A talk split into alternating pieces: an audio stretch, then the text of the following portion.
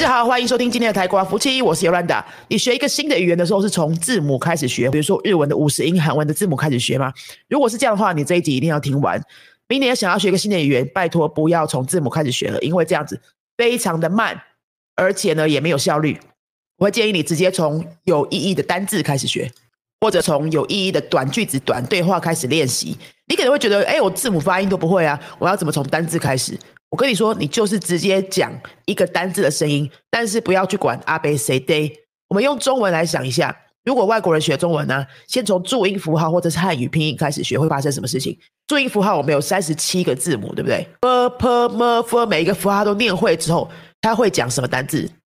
他会讲呢？他会讲一，可是他不会讲你好啊，因为我还没有练习过你好这个词，他就只会讲分开的三十七个符号而已。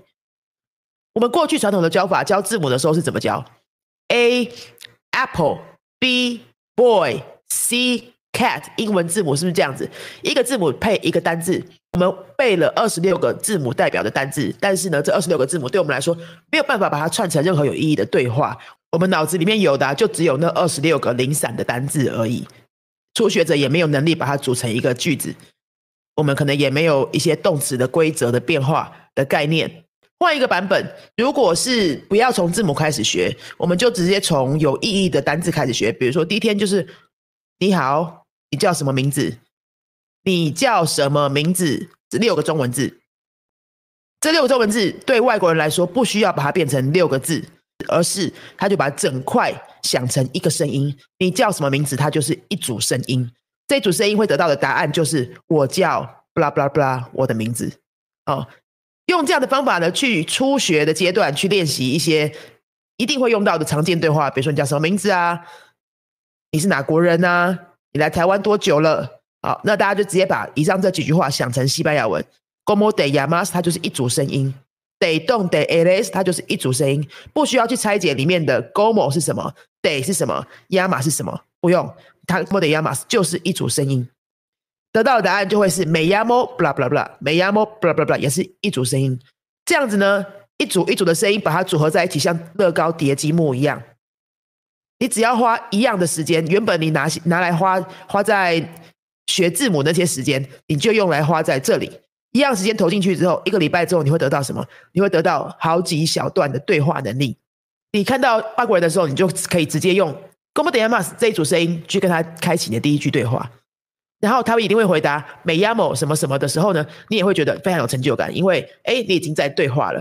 这个时候你需要知道 gomo 是什么得是什么，亚马是什么？不用，那个得其实是一个反身动词，亚马是它里面有变化的逻辑在，动词变化的逻辑在。你这个时候都先不需要管它，因为呢，你当你累积这一段小小的对话能力之后，可能第二个礼拜或第三个礼拜你再回来看，去拆解这些句子里面的字，它就会变得都非常具体而有意义。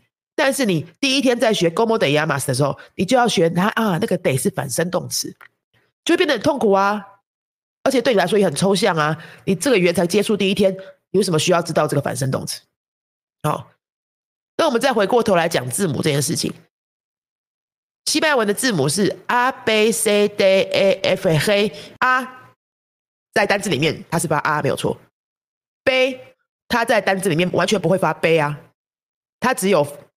遇到 b a 这两个字母出现，它才会发 b。比如说北贝，c 在单字里面也不一定发 c，它可能是发 c，可能是发 c，可能是发 “ka”，可能是发 co，要看它后面母音配的是什么，对不对？“day” 也就看它后面接的母音是什么，然后可能是发 da d d do do。f 那就更不像了啊，没有一个单字遇到 f 的时候，在单字里面会有 f 的声音，对不对？比如说。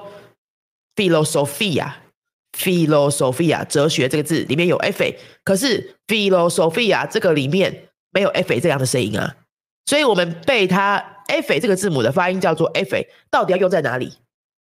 没有机会让你用啊！什么时候会让你讲到 fa？就是哎，要是你的名字里面有 fa，人家问你说 como se escribe tu nombre？你的名字怎么拼的时候，你会需要讲 fa，就这样而已。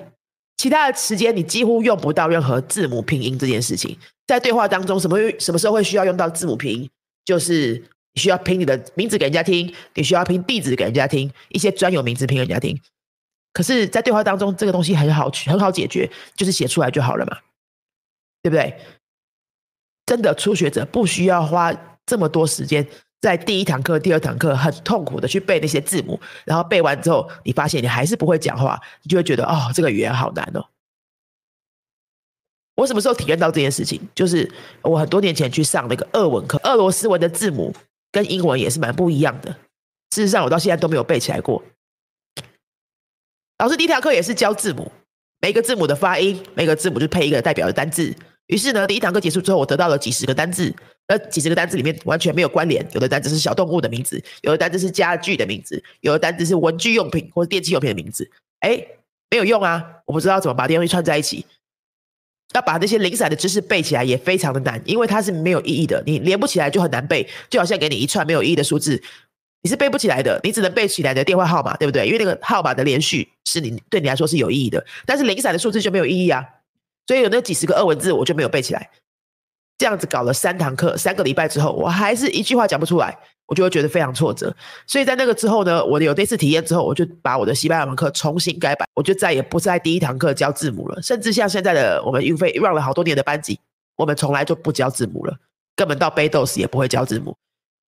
但是一点都没有影响啊，反正我们就是照这个对话的难度这样子把课程排起来。第一堂课学最简单的对话，然后慢慢加上。不同的时态啊，不同的动词等等。等到学生学到阿豆是背 uno 的时候，其实他这个语言讲了那么久，他对字母的声音就很有感觉了。他只要去 YouTube 再找一首字母歌，稍微唱一下，字母是不用教就会的了。顶多呢，就只有这个 x y z x y z eta 好，或者是 W, Ube, doble 这些比较奇怪的声音，需要稍微练一下。其他的就都不用了。那一个礼拜的学习时数全部都可以省下来，是不是很划算？好，今天就要跟大家分享的就是。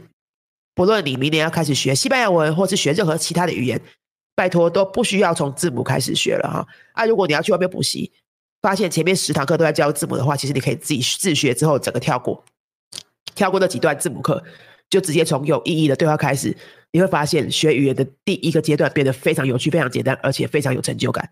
不需要透过字母的学习，直接从有意义的对话开始。这个方法分享给你，希望对你有帮助喽。那如果你对于这样的学习方法有任何想法的话，欢迎留言告诉我们。如果想要找西班牙文课，就直接搜寻 Google 云飞。我们有线上课，也有新竹教师的实体课。今天这一集节目就到这边，阿斯达瑞 o